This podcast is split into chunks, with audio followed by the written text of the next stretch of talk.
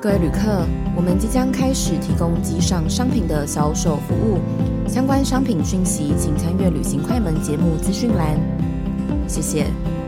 本集节目感谢大益保养品赞助播出。来自韩国原装进口的保养品，大益保养品让你回到二十年前。你以为手机号码二十年不换就能寻回真爱吗？你得跟二十年前一样美丽才行啊！现在就上大益保养品官方网站，输入“旅行快门”就可以打九折哦。相关链接请见资讯栏。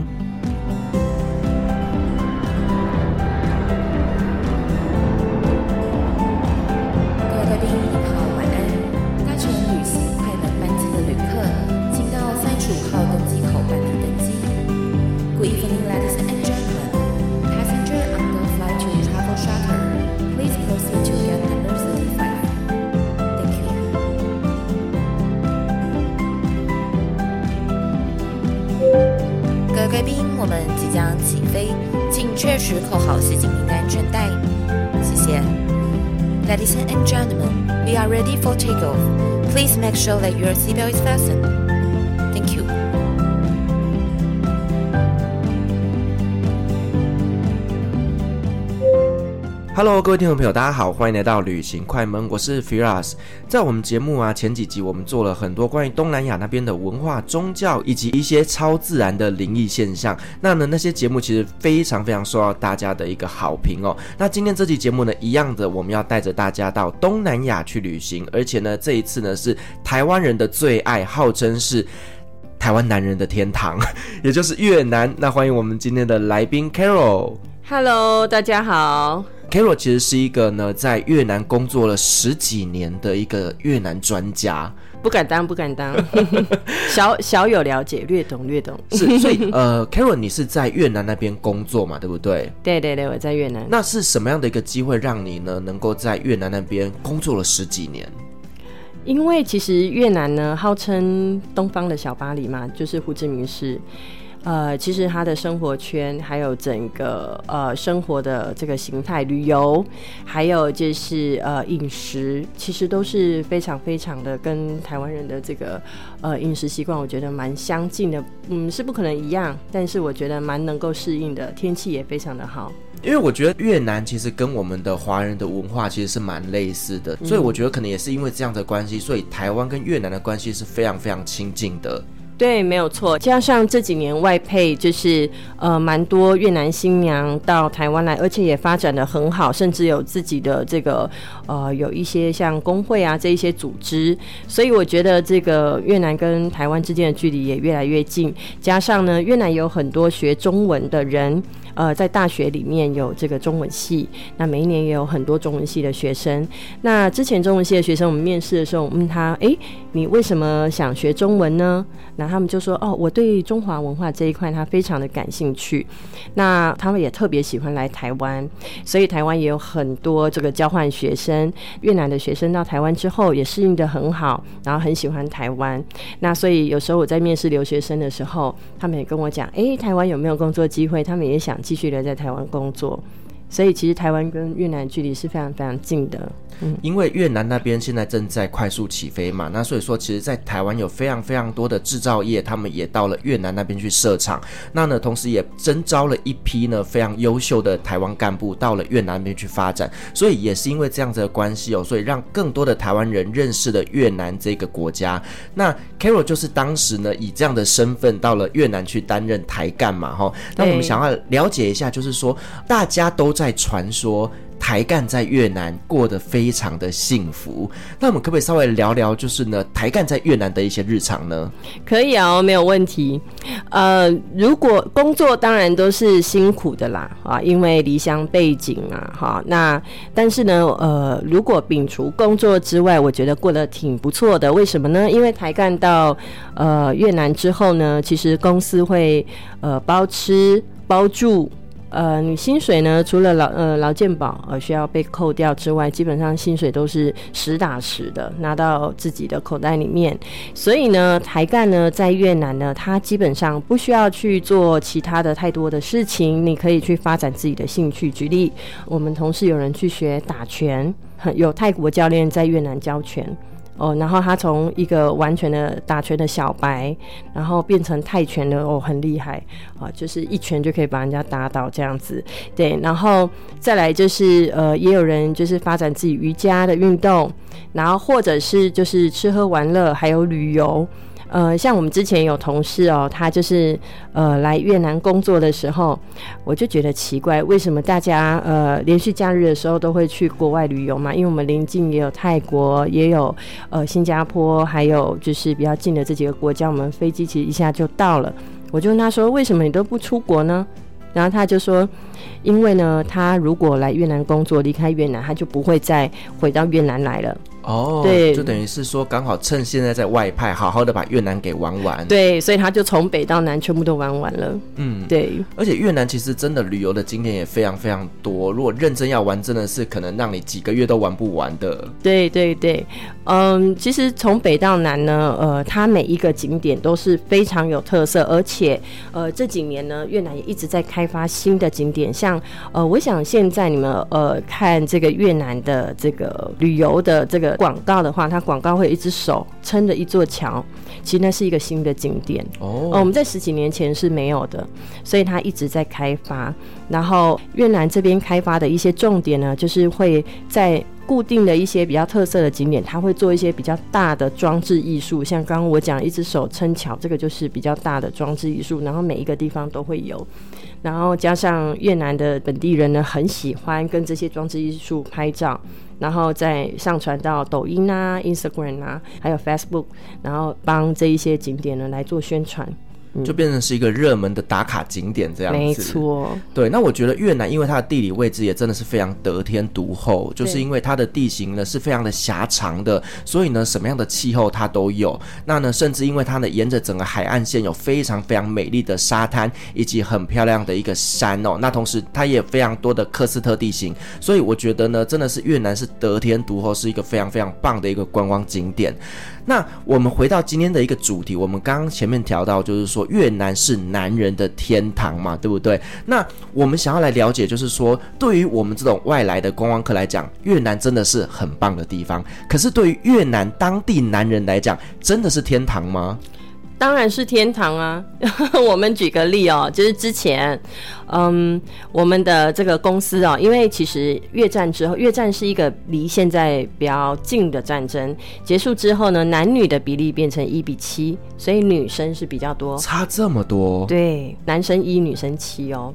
所以当时呢，制造业所有的你所看到清一色，基本上都是女工比较多。那当然呢，还是会有男生要做的，像锅炉工啊。像总务那种要机修的啊，这种会由男生来做。可是大部分踩真车啊，做这些呃有的没有的工作，其实大部分都是女生。所以我们到公司下班的时候呢，门口就会有非常多非常多的男人啊，就是每天早上就载老婆来上班。哇，好幸福哦！对，然后他载老婆来上班，幸福在后面是。然后男人去哪里呢？他就去找一家咖啡厅，在外面翻报纸、喝咖啡一天。那什么时候结束呢？老婆下班的时候，他在骑摩托车来载老婆。所以到下班的时候，好多男生在门口骑摩托车停着，等老婆下班。做什么呢？接老婆回去做家事、照顾孩子，呃，帮忙料理晚餐这样子。所以你看，男生他一整天的工作就是喝咖啡、翻报纸。然后再老婆结束。哇塞，这跟我们台湾真的完全不一样哎！我觉得在越南的男人好像真的是男主内女主外，没错，整个的家庭的经济重担是压在女生的身上哎。对，然后呃，当然也有一些不好，就是男生还负责有一个工作，就是可能会骂老婆或打老婆这样，只会用嘴巴做事啊，呃，这个也是有的。所以呃，我们以前在。呃，公司里面的时候，有时候要帮我们的员工处理一些家庭问题。哦，所以其实这一切都是有原因的，就是因为所谓的越战导致他们的男女比例失衡。对，但现在已经一比一了。哦，已经恢复了，是不是？嗯嗯，差不多一半了。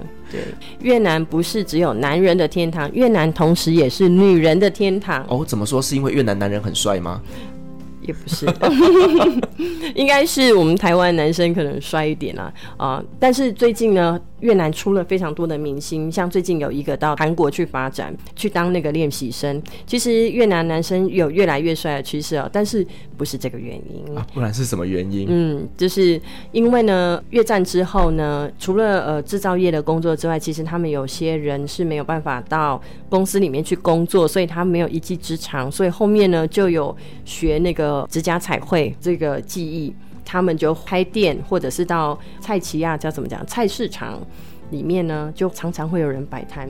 所以你哦到越南去看哦，越南不管走到哪里都有指甲彩绘跟修指甲这个服务，然后都很便宜。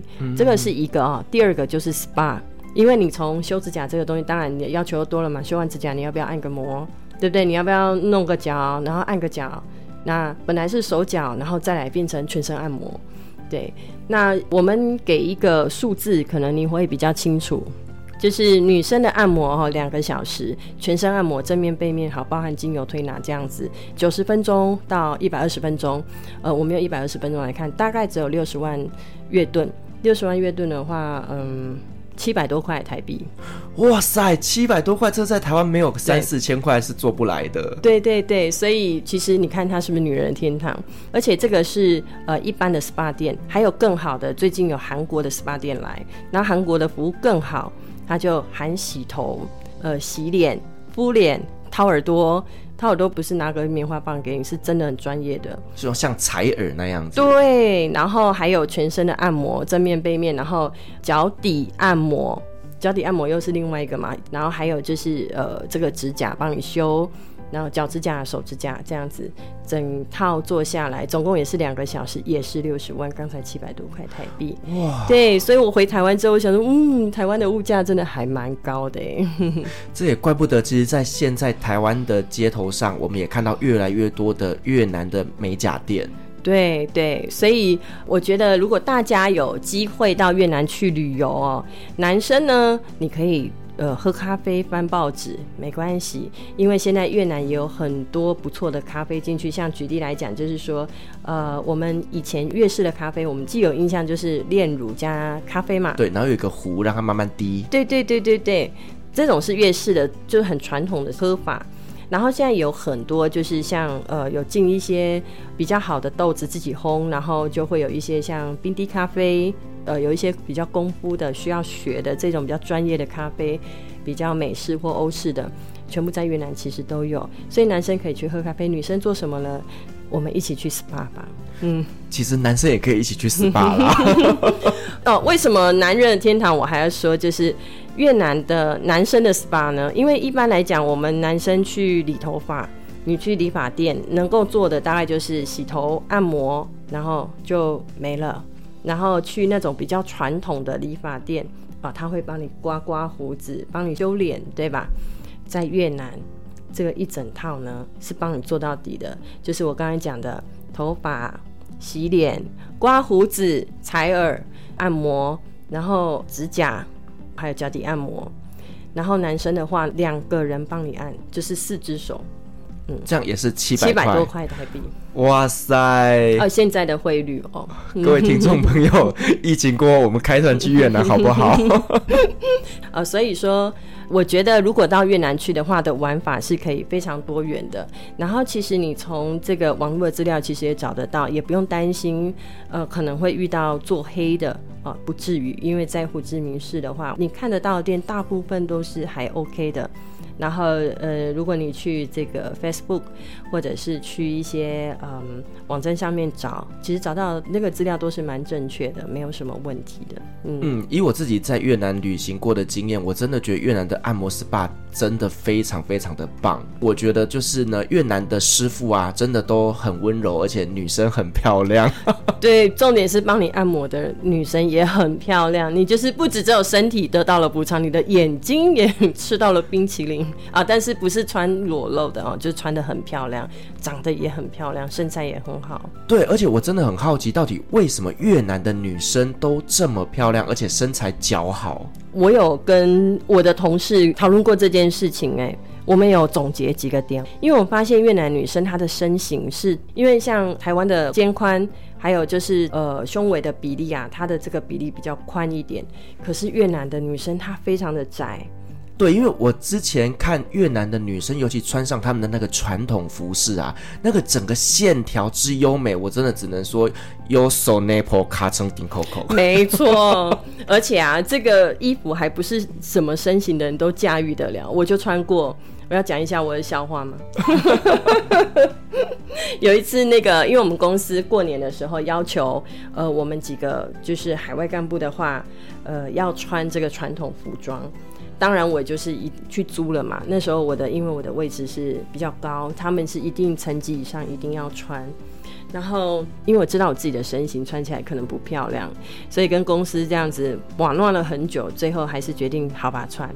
就我们就去租了，然后他们就帮我租一个非常漂亮、很有气势的白色的奥黛，那那个叫奥仔，然后呃中间呢绣了一个非常漂亮的龙还是凤，anyway 就是很漂亮。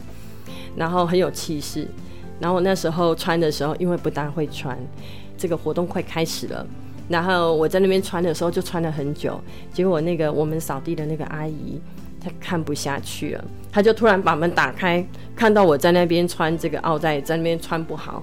你知道他进来，他就 提胸，对，他就一直说上面上面好看好看，他就一直叫我上面点上面点，而且还帮我提胸，然后我就觉得很尴尬，因为他突然手伸出来，然后就帮我一直在那边提，然后我就想说 OK 好，嗯，然后他好不容易觉得他自己满意了，然后帮我弄起来，就说漂亮漂亮，上面上面，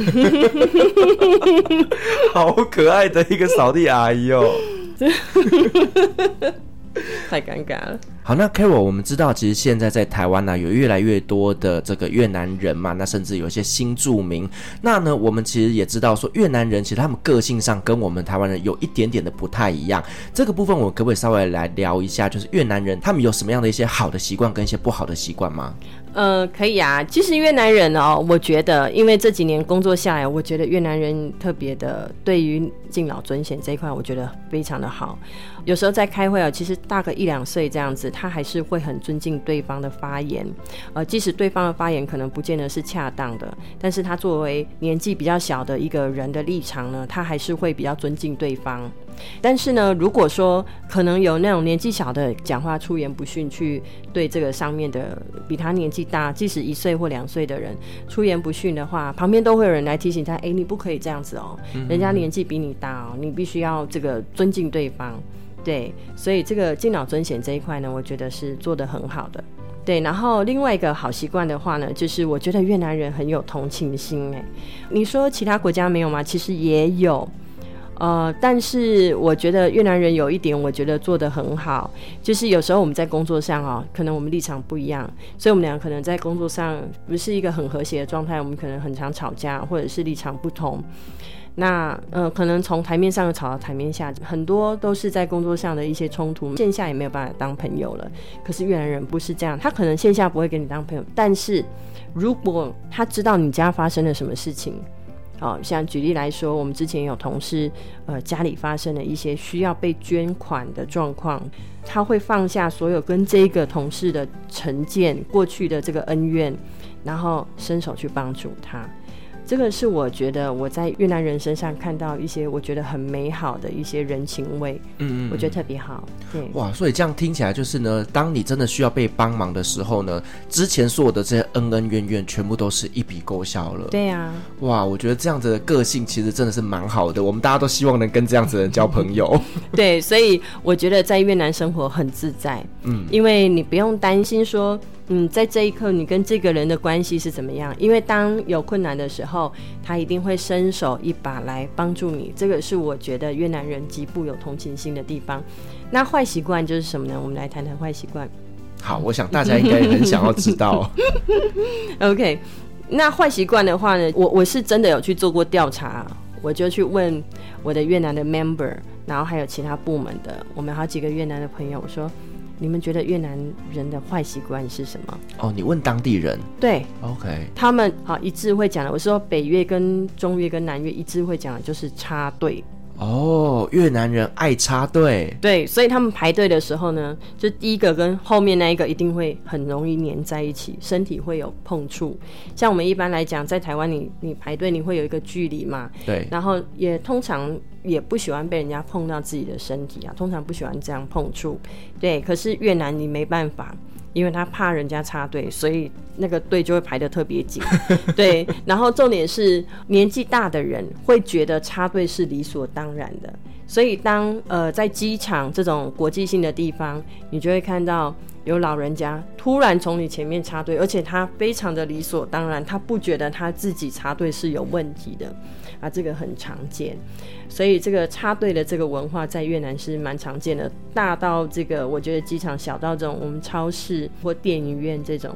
全部都会插队，嗯哼哼，对，因为像我知道在印度啊，其实人与人之间那个排队的距离基本是前胸贴后背，但我觉得那个是印度人他们自己之间的那个安全距离比较小一点点，但我没有想到越南呢排队距离是这么近的原因是怕被插队。没错，我有一个同事啊，他就是非常厌恶越南插队这件事情，然后因为以前我们十几年前去越南的时候，你知道现在去超市，如果你买东西的话，你是把东西放到那个输送带上面，对，然后呢，呃，它会有一个那个哦，一个杆子帮你挡住，挡住，对对，就下一个，对不对？对，然后到你的时候，那个呃，收银员他会踩那个机器，然后输送带会往前嘛。可是十几年前的时候没有这个东西，没有输送带这个东西，哦，输送到，但是他不会自己跑，对，你要手动自己往前推。然后我们那个时候就是那个同事去买东西，然后他非常厌恶人家插队。然后结果那个他把东西啊，就是都摆在那个道上面嘛。那下一个换他，他是不是要把自己的东西往前推？对，是不是这样？然后结果后面有一个阿姨，她呢就非常的自然的把她买的鱼露，然后还有鸡蛋，直接放在我那个同事的前面。那因为我那个同事年纪有一点大，然后是男生。然后他就突然间就啊脏，然后他因为他真的很讨厌人家插队的人，然后他一生气啊，他就把那一罐玻璃瓶装的鱼露跟鸡蛋往后丢，他不管后面有没有谁，他就往后丢，然后那个阿姨就吓到，所以就是说，你看越南就是非常爱插队，然后有时候真的你在赶时间的时候，他在插队的时候真的是挺受不了的。是我真的觉得哈，插队人真的很烦。对，但是如果在越南，我相信我可能也会像你的同事一样，因为我真的我也受不了。不过我觉得越南插队是因为太频繁了，尤其在机场哦，在排队的时候遇到插队，其实你也不要客气啊。其实他们不会不好意思，他们也不会因为你讲他就不好意思，所以你就直接跟他讲你。不要插队，啊，然后他也是无所谓的就走开了，所以没有关系可以讲的。所以其实，在越南就是你就放心的也去插队，因为大家都在插队。不是不是哦，不可以宣扬插队这件事，就是说你可以叫你前面那个人不要插队了。OK OK，、嗯、好，毕竟插队真的是一个很不好的习惯。对，没错。然后还有就是，呃，我觉得越南人的卫生习惯也是一个问题哦，这个跟生活习惯有关系。就是你到每一个越南人的家，其实都非常的干净，都打扫得很干净，然后呃一尘不染的。我觉得这个是很好的，但是我不知道为什么越南的朋友们他们在外面的时候，有时候太像在家里面了。那我举个例，就是你坐这个廉价航空的时候，我们坐飞机的时候是两边会有把手，对，然后你就会发现你在坐的时候还没起飞哦，没多久你就会觉得你的。这个手肘有人在碰你，然后就觉得很奇怪，往后看是一双脚，哎、对，没有穿袜子的，然后鸡爪，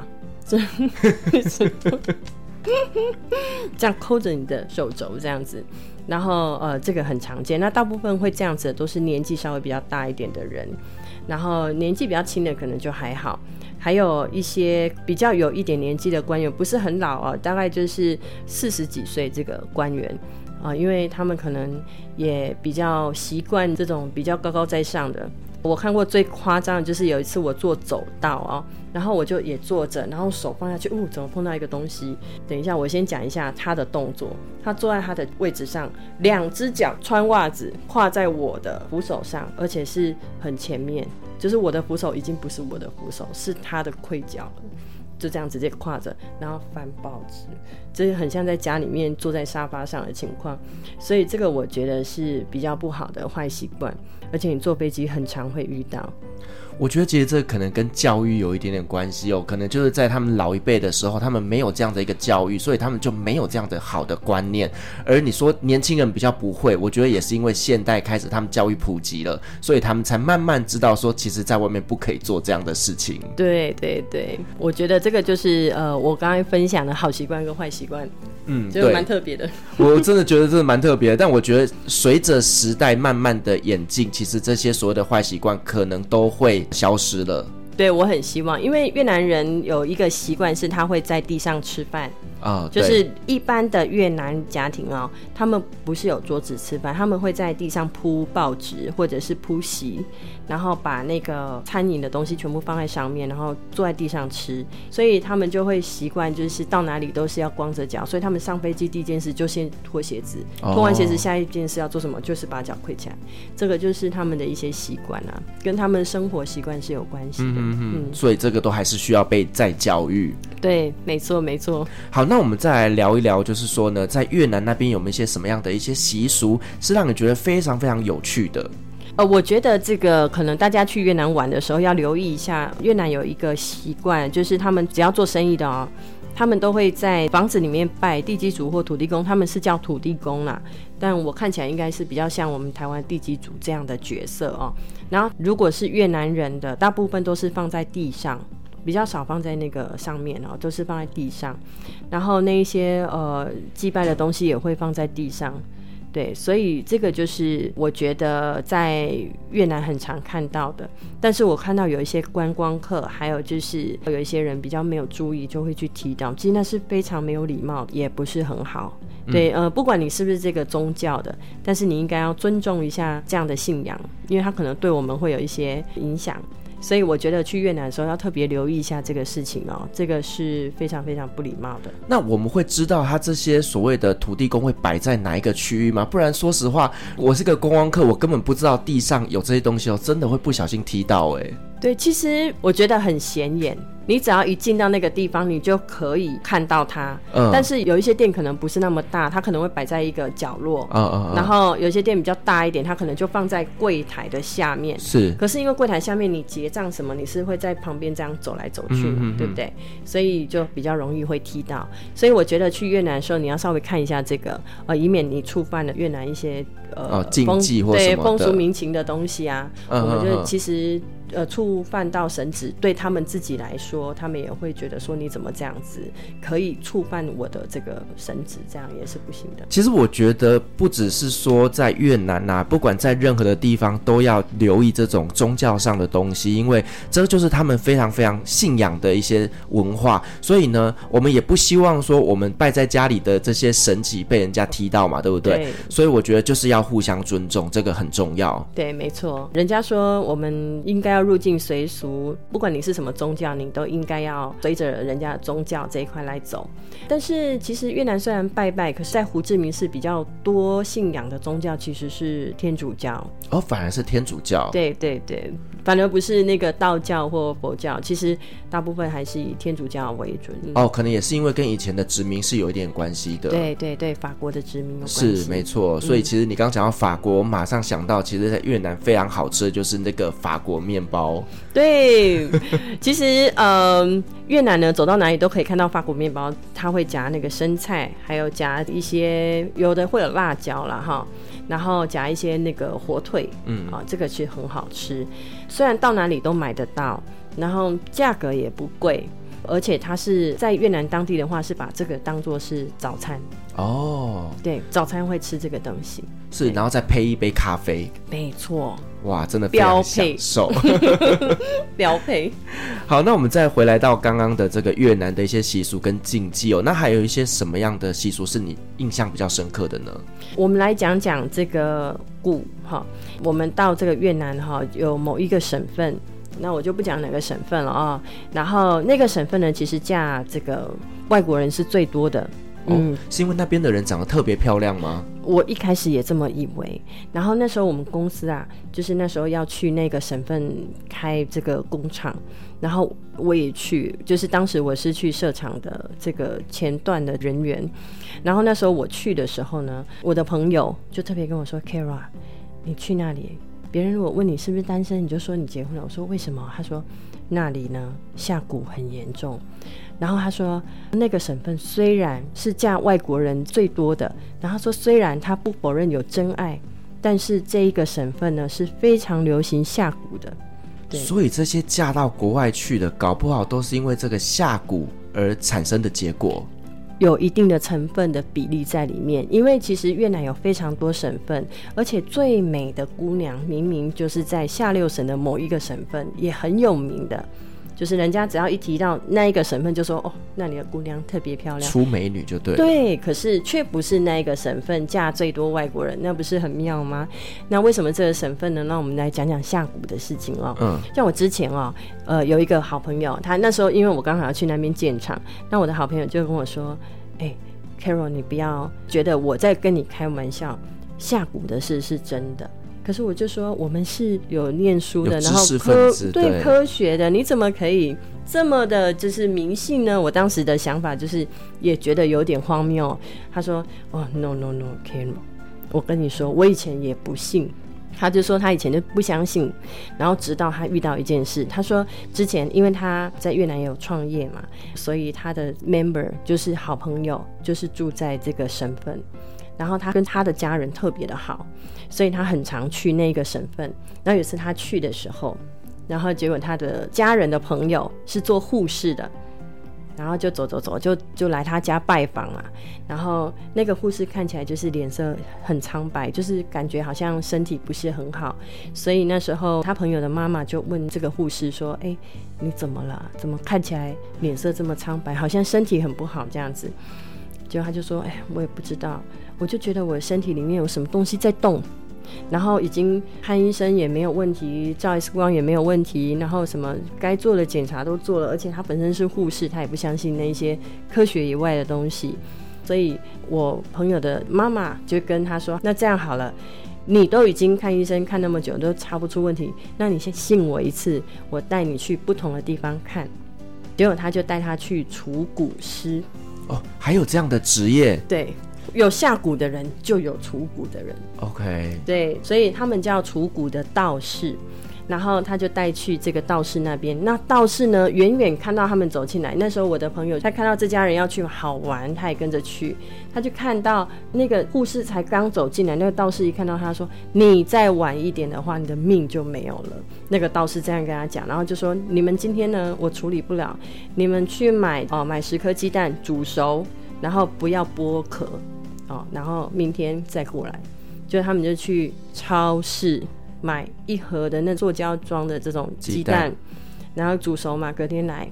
然后那个道士呢，就拿着这鸡蛋，嗯，就念了一些咒语，在他身上搓来搓去，搓来搓去。后面呢，就搓完了，哎，然后道士就说还没有处理完。明天要再来一次，再买十颗鸡蛋。然后我的朋友就看着那一盒鸡蛋啊，一直觉得很好奇，就看着那个鸡蛋一直看。然后道士就问他说：“你想不想看一下鸡蛋里面有什么？”结果他就说：“好。”我的朋友说的啊，他说每一颗鸡蛋打开里面都是订书针、铁钉，就是铁的东西，每一颗鸡蛋都是。里面是煮熟的蛋，对，然后变成了铁钉跟订书针，对，对，所以他就说，如果你没有亲眼看见，你真的不会相信什么叫下蛊。而且那个护士确实那天做，他的脸色就好很多。隔天再做一次嘛，那一样就是每个鸡蛋打开就是都是铁器的东西在里面，订书针啊什么之类的。然后后来那个除蛊师才跟他讲，你一定有得罪谁。人家给你下蛊，因为我这个朋友很熟，然后他跟我讲这个事情的时候，我就有点紧张，所以我们那时候去的时候，我就带着结婚戒指，然后谁问我就说结婚了，结婚了。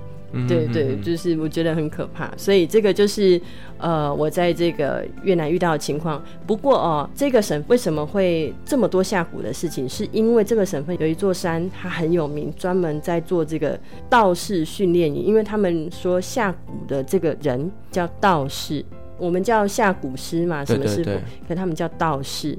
然后这些道士呢，他在山上学成的时候，他不知道他学成了没有。啊，那就会有一些人有仇恨，就说：“哎、欸，你好像对那个人有仇恨哦，没关系，我帮你下蛊，我帮你免费啊，或者试试看啊，给你收一点钱，然后去试试看下蛊成不成功。所以这个就是为什么在这个省份很多，因为有很多下山的这个道士，他不知道他自己学成了没有，他拿来试试看，就是见习道长，他在检验自己的功力。对，小白道士。”哇塞，这听起来真的非常没有道德哎。对，所以我那时候去这个省份的时候，我就比较紧张一点。对，为什么不能说自己是单身呢？因为他如果知道你是单身，他就会给你水喝啊，什么东西的。然后你就嫁给他们了。对，有可能会这样子。对，其实我有一个同事也遇过这个情况。真的哦？我们公司有一个同事，他是一个很高很帅，而且已经结婚的男生。他的太太是台湾人，因为台干嘛？他的太太在台湾，然后有一天他也是突然间的就爱上了工厂里面的一个欧巴桑啊，欧巴桑哦，欧巴桑哦。我先说这个欧巴桑年纪已经很大，四十几岁了。然后因为越南的四十几岁跟我们四十几岁的那个脸其实长得不大一样，我觉得他的皮肤老化的是比较快一点，所以通常一样的岁数看起来，我觉得台湾人看起来比较年轻一点。然后，呃，真的是欧巴桑，然后穿着就是也是欧巴桑，然后挺着一个肚子，很普通，就是很路人的。突然间，我们的台干爱上了这个女生呢，没有任何理由，他爱到无怨无悔，跟他太太离婚，他有小孩哦，然后就跟这女的住在一起，然后还跟这个女生生了一个孩子。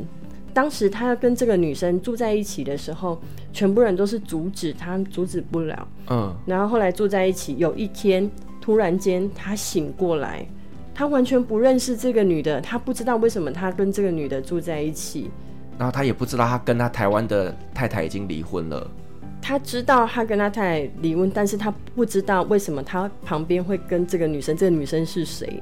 哦，但是他们已经相处，都已经生了孩子了。那时候我们就知道他是。被下蛊，就是确实有这种情况。在我遇到两个案例啦，所以这个也是所有的台湾男生到越南去要特别小心的。没错，所以我才说我结婚结婚。真的，可是你看，就像你刚刚讲，这男同事他就算结婚了也没有用啊。是啊，哎，真的，我觉得旅行还是要小心一下，注意自己的安全哦，不然你哪天醒过来发现旁边睡着一个陌生人，那就很可怕了。对，但是陌生人如果很漂亮，就另当别论哦。当然啦，但是我觉得这种事情还是尽量不要发生最好了。对，OK，好，那 Carol，我们刚刚其实有聊到，就是一些越南的禁忌，那包括像是这种科学无法解释的下蛊的文化。那在越南那边有没有一些比较特殊的饮食习惯跟文化呢？有的，然后我觉得这个还挺有趣的，就是说之前我到越南人的这个家里面过年啊，然后吃他们的年菜。那我们一般这个春节的年菜哦，都会有什么呃佛跳墙、海鲜，妈妈一定会准备大鱼大肉之类的。然后在越南呢，在春节的时候，他们是有一些禁忌的。第一个，他们就是不吃虾子啊，不吃虾子，对，虾哦，好。然后我就问他说，为什么特别不吃这个东西？他说，因为呢，虾子呢，它在活的时候，你要抓它，它会往后跑，对，所以就代表它的运气往后。所以他们就代表运气不好，所以他们就不吃虾。对哦，这个是一个习俗，这个我从越南人这边听来的。然后第二个就是说改运。好，我们先讲一下，就是说之前哦，我有一个 member 就跟我说：“哎，小姐，我最近运气不好，我中午要吃两颗鸭仔蛋。”我就说：“吃三颗不行吗？一定要吃两颗吗？”他就说：“吃两颗能改运。”小姐你不懂。我说：“好，我不懂。”鸭仔蛋要吃两颗改运，这个就是那个越南人的传统。鸭仔蛋是指里面有一个成型的小鸭子的鸭蛋。是的，是的。我到那里虽然这么多年，但我还是没有吃，我没有勇气打开那个蛋吃这个东西。我我也不敢吃，但是我们同事敢吃的都说很好吃哎、哦，每一个人都说非常好吃。而且鸭仔蛋其实在越南的这个传统饮食里面，它扮演角色很重要，因为他身体不舒服的时候是拿鸭仔蛋来补的。哦，它是比较营养的。对对对，然后怀孕的时候补的一些东西，其实都是有鸭仔蛋，包含坐月子，所以对他们来讲，鸭仔蛋是非常有丰富营养的传统饮食。所以搞不好也是因为这样，所以呢，吃下去能改运，就是因为它有丰富的营养，能够让我们身体变好一点。也许哦。所以这样听起来，其实越南人还蛮迷信的耶。对啊，他有很多迷信的一些东西啦，像我觉得越南人也挺怕鬼的。就是可能他走在路上，哎、欸，他的那个余光瞄到一个黑黑的过去，越南人就是会吓一跳，然后从此以后就会绘声绘影，然后从一个影子，然后变成是真实在那里曾经发生过什么事情，他会编一套故事出来。对，所以我觉得这个就是我觉得越南人可爱的地方。所以我觉得其实他们这一块呢，某些层面来讲，跟华人真的很像，因为华人也怕鬼。对，没错。但是我们就是公司里面有太多这种鬼故事啊，像有一次我就下班的时候，就是以前我都会加班加比较晚嘛，然后我有一个同事坐在我的斜对面是越南的同事，他就说：“小姐，你要不要下班？”哦，那时候我看一看，哎，七点还还早，然后我想说七点我还可以继续上。他说：“小姐，你下班吧。”我说：“为什么？”他从来不会这样跟我讲嘛。我想说为什么？然后他就说。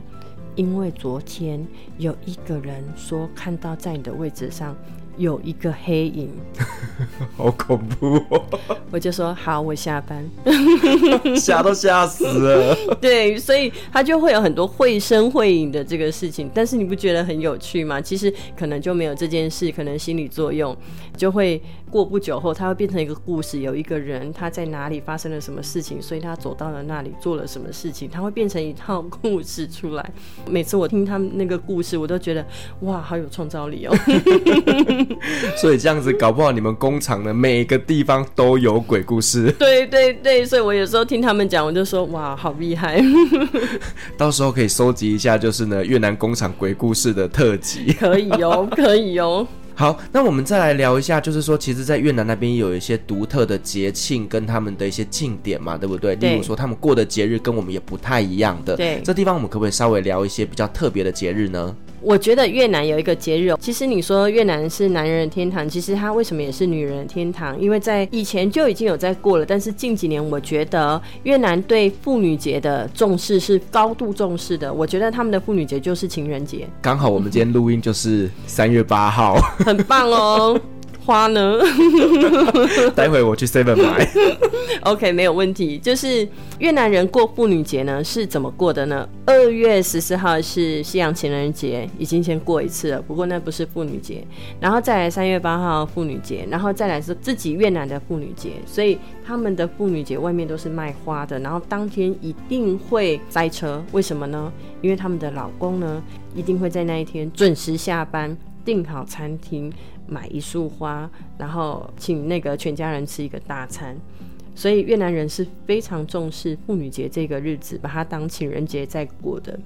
我想这个对那些整天在那边翻报纸的那些男生来讲的话。一年总是有这么一两天来庆祝一下妇女节，慰劳一下自己的老婆，我觉得是无可厚非的。对，没有错，因为呢，他能过得这么爽，都是因为有一个非常付出的老婆。对，而且那天餐厅还特别难订哦。哎、欸，你刚刚讲这个，我就很好奇，就是以一般在越南的家庭里面，这种大小的家事都是男生做还是女生做？呃，其实是女生做比较多。我是说传统的家庭，但是因为现在呃越南的女孩子的这个知识水平也在提升，所以呢有很多女生其实她的能力也是比男生还要好的。那像这一种比较高知识分子的家庭呢，就是互相会做，不会只有一方。但是因为越南大部分中低水平的比较多嘛，所以他们这种传统的中低水平还是都是女生做比较多。因为我就会很好奇，就是说，好，女生她还要上班，还要工作，那老公在家里就是好看报纸、喝咖啡，那他都不用做一点什么家事或干嘛的吗？那如果像你刚刚这样讲，比较传统一点的，也是女生在打扫家里，那我真的觉得。那边的男生真的还蛮爽的，没错，男生不是没有做啊，用嘴巴做。哦，对，就像你指挥。好了，那我真的觉得这个真的是每一个国家他们的传统习惯不太一样，所以说养成他们的男生。maybe 可以说是好吃懒做嘛，但是我觉得真的就是他们的传统习惯养成的个性。我们讲一讲十几年前哦，我刚到越南的时候，然后那时候男女的比例还是比较悬殊的。虽然那时候已经没有像越战一比七这么严重了哈，但是男女的比例还是比较有一点偏颇的。然后那时候我们公司有一个锅炉工，一个男生，其实他个不高，长得还有点帅哦。他呢，每天中午最烦恼的，因为中午快到了嘛，我们去检查锅炉的这些安全的东西要结束的时候，他说：“嗯、我可不可以跟你们一起吃饭？”我想说，你为什么要跟我们一起吃饭？就是我也问他为什么呢？他说他很困扰。我说为什么？他就打开他的柜子，他的柜子全部都是便当盒。好几个女生，爱心便当，没错。他说他不知道吃谁的，因为他只要拿了谁的，其他人都会不高兴，嗯所以他不知道要吃谁的。嗯，这也变成一种困扰哎。是啊，好甜蜜哦，真的。所以其实你看，这在越南，如果长得有一点点姿色的男生，就长得帅帅的，真的会当成宝哎。对呀、啊，十几年前，不好意思，不是现在，现在没有了吗？没有，没有了。然后另外，我们再来谈一谈，就是越南的东西方啊，还有一些我觉得很有趣的差异。因为以前呢，我必须要到这个呃下六省的几个比较偏僻的省份去哦，所以我也遇到一些好玩的。就那时候呢，我们去招工，招工的话呢，我们到那个当地，我们一定要跟当地的政府呢，就是去谈有关于招工，交流一下。对，要交流一下。那因为其实那一些地方哦，在我去的时候，他很少看到外国人。所以他就很热情，请我去吃饭。然后吃饭的时候，我就一直喝酒，所以我这个酒托太多了，我就有一点困扰。因为你知道，就是中午就开始喝，一喝就喝到下午，我都不用工作了，所以我就很困扰。我们一般在这个东边哦，就是胡志明的东边，或者是下六省的东边，大部分喝酒的习惯是我们一个圆桌，十个人的话，一个人会一个杯子，嗯，对，然后斟这个啤酒上去就什么，莫嗨吧哟。干杯的意思吗？哦、就是莫嗨吧是一二三，又就是干这样子.但是又不是干的意思，是它的一个词。只要在胡志明这一个地区哦，你只要去，你就会看到路边摊莫嗨吧哟，那它就是在呃要干杯，所以这个是一种喝酒的文化。但是西边的话呢，那一天我就去，也是到这个下六省的西边哦。我们去招工的时候，那时候也是政府机关就很热情，要请我们喝酒。然后我就看到这个圆桌上一个酒杯都没有，我好开心哦！我就想说，我终于今天不用喝了。我天哪，喝的很很那个。呃，我就看那个请我们来吃饭那个主人。他就拿了一个小小的酒杯，高粱酒的这种小酒杯，然后拿一个那个塑胶的保特瓶，就是那个饮料罐的这种保特瓶，里面装着不明的黄色液体，然后他就倒了，然后自己就喝了，然后我就说真好。结果我没想到他竟然到第二杯的时候拿给我，同一个杯子，同一个杯子，我就想说你刚刚不是喝过没有洗，你就拿给我，结果他拿给我叫我喝。然后我的那个助理就在旁边说：“我跟你讲哦，如果你没有喝，就是没有礼貌。”然后我就说：“好吧。”然后就很勉强的把它喝完。然后那个味道也是不差啦，但是里面不知道加了什么东西，黄黄的。然后我后来才知道，在下游省西边这边，他们的习惯是一个桌子只有一个酒杯，每一个人都用同一个酒杯，你喝完再换下一个喝同一个酒杯，这样一轮。所以他喝第二轮的时候，我我就叫我助理说。你跟他说我会起酒疹，我不能再喝了。怪不得 COVID-19 会这样子传染开来。对，好恐怖。所以这个就是东西方的这个喝酒的差异。还有就是下六省有一些省份也是很有趣哦。就是我们之前有去一个省份，它那个乡镇呢是一条河贯穿了左边跟右边，然后它这个河呢说大不大，说小不小。但是呢，河的这一边要到那一边呢，必须要付一个两千块钱的月盾，然后他会有一个小竹筏帮你把车子骑上去，再到另外一边。所以那个河呢，其实说大不大，说小不小，但是还是要竹筏这样去运哈。然后那时候我就跟我助理说啊，我们先从车子到了这边开始招工，招完以后呢，下午我们再去河的另外一边啊，看有没有机会这样子。结果我们去到那里，中午的时候，那个政府机关就招待我们去吃饭，然后我就觉得很奇怪，为什么左边跟右边明明就同一个地方？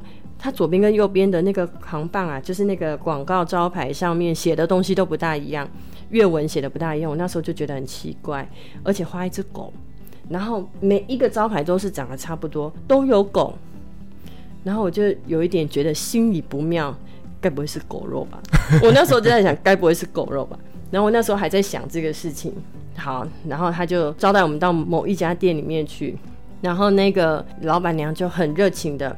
端出了一盘看似是所有内脏的卤味，然后我就看了一眼，然后我就问一下我的助理说：“这是什么肉？”他说：“是狗肉。”我就说：“哈，我不敢吃狗肉呢。”然后我就跟他说：“我我不能吃狗肉，我不敢吃。”然后他说：“我跟你说哦，这一个乡镇所有外面可以吃的店全部都是狗肉，他没有卖狗肉以外的东西。”我说。OK，我吃泡面，please。所以我叫他进去帮我煮一个泡面，我说我就吃泡面，因为其实这样对主人家其实是不好意思，但是我真的吃不了狗肉这个东西。但是狗肉不是我吃过最可怕的东西。还吃过什么？呃，我吃过一个很可怕，因为其实我的足迹不是只有越南，我其实还有其他的国家。那我觉得，呃，东南亚国家很习惯吃一些虫啊、哦，是，然后一些呃炸的一些东西。然后西方的省份呢，有一些喜欢吃炸的蜥蜴。哦，不是蟋蟀哦，是蜥蜴，是大只的那种，大只这么大只，哇，就是这么大只，这个几公分啊？三十公分，三十公分的大蜥蜴耶。对，然后它炸完的时候是什么形态？你知道，它的身体会变硬的这样子，就是它的两只手脚是张开的，然后就变成这样子。然后它炸完的时候酥酥的嘛，它就用盘子，然后一个一个叠在一起这样子。好好，好吃吗？不是，那那时候我去的时候，那个政府机关就是很热情，然后可能在这个餐厅里面最好的那道菜，可能就是那个蜥蜴，可能是不容易吃到，还是比较贵的。Anyway，那一个官员他对我很热情，他一直观察我有没有吃那盘蜥蜴，然后他就把那盘蜥蜴的其中一只拿起来，就直接说给我吃。那只蜥蜴的双眼。就盯着我的眼睛，就这么近，然后我就看着这个，然后我要不要吃？然后结果没想到，他就把它嘟到我的嘴巴，我就跟他 kiss 了一下，然后他趁我在讲话的时候，他就给我整个头嘟进来，我就好吧，我就真的很勉为其难，我真的是咬了那个蜥蜴的头，我就阿弥陀佛，对不起，我真的不是故意的，我就把它咬掉了，然后就咬了两口以后，真的我。味道不是难吃，但是你真的没有办法吃一个蜥蜴，就这样。然后我吃完以后，就是我是很勉强吞进去，但是我的表情没有展现出来。然后那个官员就认为我喜欢吃这个东西，他就把整盘都放到我的前面，说这个给你吃。所以我觉得我对我觉得这是一个很可怕的事情。OK，所以我就觉得你去越南去西边的时候。千千万万可以试试看这个美食，我才不要了，我宁可带泡面。很补哦，是中药哦。但我觉得有时候他们这些过度的热情，真的让人家很难以招架哎。对，没错，但是。也是他们有人情味的地方啦，是因为这个真的对他们来讲，搞不好是他们整个村子里面最好的美食了。对，而且那时候我去越南的下流省啊，我去了很多比较偏僻的地方，其实他们连睡觉的地方都没有，我还住过人家水上人家，你知道，他们把房子盖在那个河上面的。哦，对啊，虽然好像听起来没有什么，其实东南亚国家好像很常这样，但是对我来讲也是一个蛮特别的。特别的经验啦。对，没错。好，那 Carol，我们其实刚在节目的前半段，我们有稍微聊到了，就是越战呢，它其实是一个非常接近现代的一个战争嘛，哈、嗯。那这一场的越战到底对越南这个国家造成了一些什么样的影响呢？因为我十几年前就到越南，其实那时候呢，我觉得有非常清楚战争留下来的痕迹。那时候呢，美军跟越共在打仗的时候，越共因为他是躲在地下的洞穴里面嘛，所以美军的飞机呢看不到越共，所以他们那时候美军就撒了这个沉剂，我们叫落叶剂，让所有森林里面的叶子瞬间枯黄，然后顺便下来，然后。借以观察那个月供在地面上的一个状态，可是呢，这个落叶剂不是只有让这个叶子落下来，它的这个化学药剂呢也落到了土壤里面，导致于它后面种植出来的植物呢被人吃了以后，其实不止只有对母体有影响，它对小孩也非常大影响。呃，大家可以去查一下落叶剂所影响的孩儿生下来呢，他的身体脸部都会有一些畸形。所以，呃，到现在为止，如果你到胡志明的偏乡，呃，你看到有一些人在旁边乞讨，你会看到有一个妈妈抱着一个头很大，然后畸形的孩子在乞讨。这个就是战争留下来的后果。虽然战争已经结束了这么久，到目前为止还有这样子的畸形儿诞生，然后而且耗费了很多国家的资源要去抚养这样的孩子。如果社会资源不好的国家，那怎么办呢？这些小孩，所以呃，我在这边也谴责一下这个最近乌克兰跟呃俄国的这个战争嘛。其实我是非常谴责这种战争的，因为战争其实是人跟人的问题，不是国家跟国家的问题，其实都是利益关系。可是留下就是这些人民，还有未来对这些人的这个影响是非常长远的，哦，包含心理层面。因为其实，在战争的时候，为人留下的不是只有这一些你看得到的小孩的畸形，还有人的心理上的影响。哦，之前其实曾经有一个，呃，我就不讲哪一间公司哦，他们的工厂里面，就是曾经因为生产压力比较大，所以导致呢，他们有一个很简单的生产压力。然后可能他中间有一个契机点点燃了，引起了他心里面的这个战争的恐惧，整个工厂瞬间所有的人都发疯，而且他不是。真的发疯那个状态是他当下的歇斯底里，但是隔天还是正常上班，只是当下在那短短的一两个小时内，人的这个心理的那个恐惧突然被点起来，这件事还有上报纸哦，所以后来报纸也有去分析说为什么原因，是因为当时战争的时候有很多战争相关的一些恐惧，还有一些呃害怕。直进了他们的潜意识里面，可是，在工作压力大跟某一个不好的事情突然间启动了他们的心理这个恐惧，导致于那一两个小时工厂的每一个人突然间都没有办法工作，歇斯底里、尖叫、狂叫、乱跑这样子。所以就是说我非常谴责战争这件事情哦，因为它影响到的不是当下你打赢的快感，而是未来这些人民他生活上的一些问题。是，我觉得其实战争呢，终究是国与国之间的一些利益冲突。对，但其实人民都是无辜的，所有的性命都非常非常的珍贵，不可以因为说你为了争夺这一点点的利益，而最终影响到这个国家，而且不是只有一年两年，而是到现在可能四五十年了，这些后遗症都依然存在着。所以我们也希望呢，就是俄罗斯跟乌克兰的这一场战争能够赶快结束，还给大家一个平静的一个生活空间。那我希望。呢，就是未来我们大家都能够呢和平共处，不要再有战争的发生了。是，谢谢你。好，那我们今天再次感谢 Carol 来跟我们分享这么多关于越南的一些文化禁忌以及一些特殊的饮食习惯。那我觉得这期节目真的非常非常精彩。那如果说未来疫情解封之后有机会，我也很希望能够跟着 Carol 一起去越南好好的玩一趟。那我们感谢 Carol 的分享，同时我们感谢所有听众今天的陪伴。如果您喜欢我们的节目的话呢，别忘记给我们五星好评哦。另外呢，我们在 B。社有旅行快门候机室的社团，针对今天这期节目，你有任何想要分享的，都可以在上面留言，所有的留言都是我亲自回复哦。旅行快门，我们下集再见，拜拜。各位贵宾，我们的班机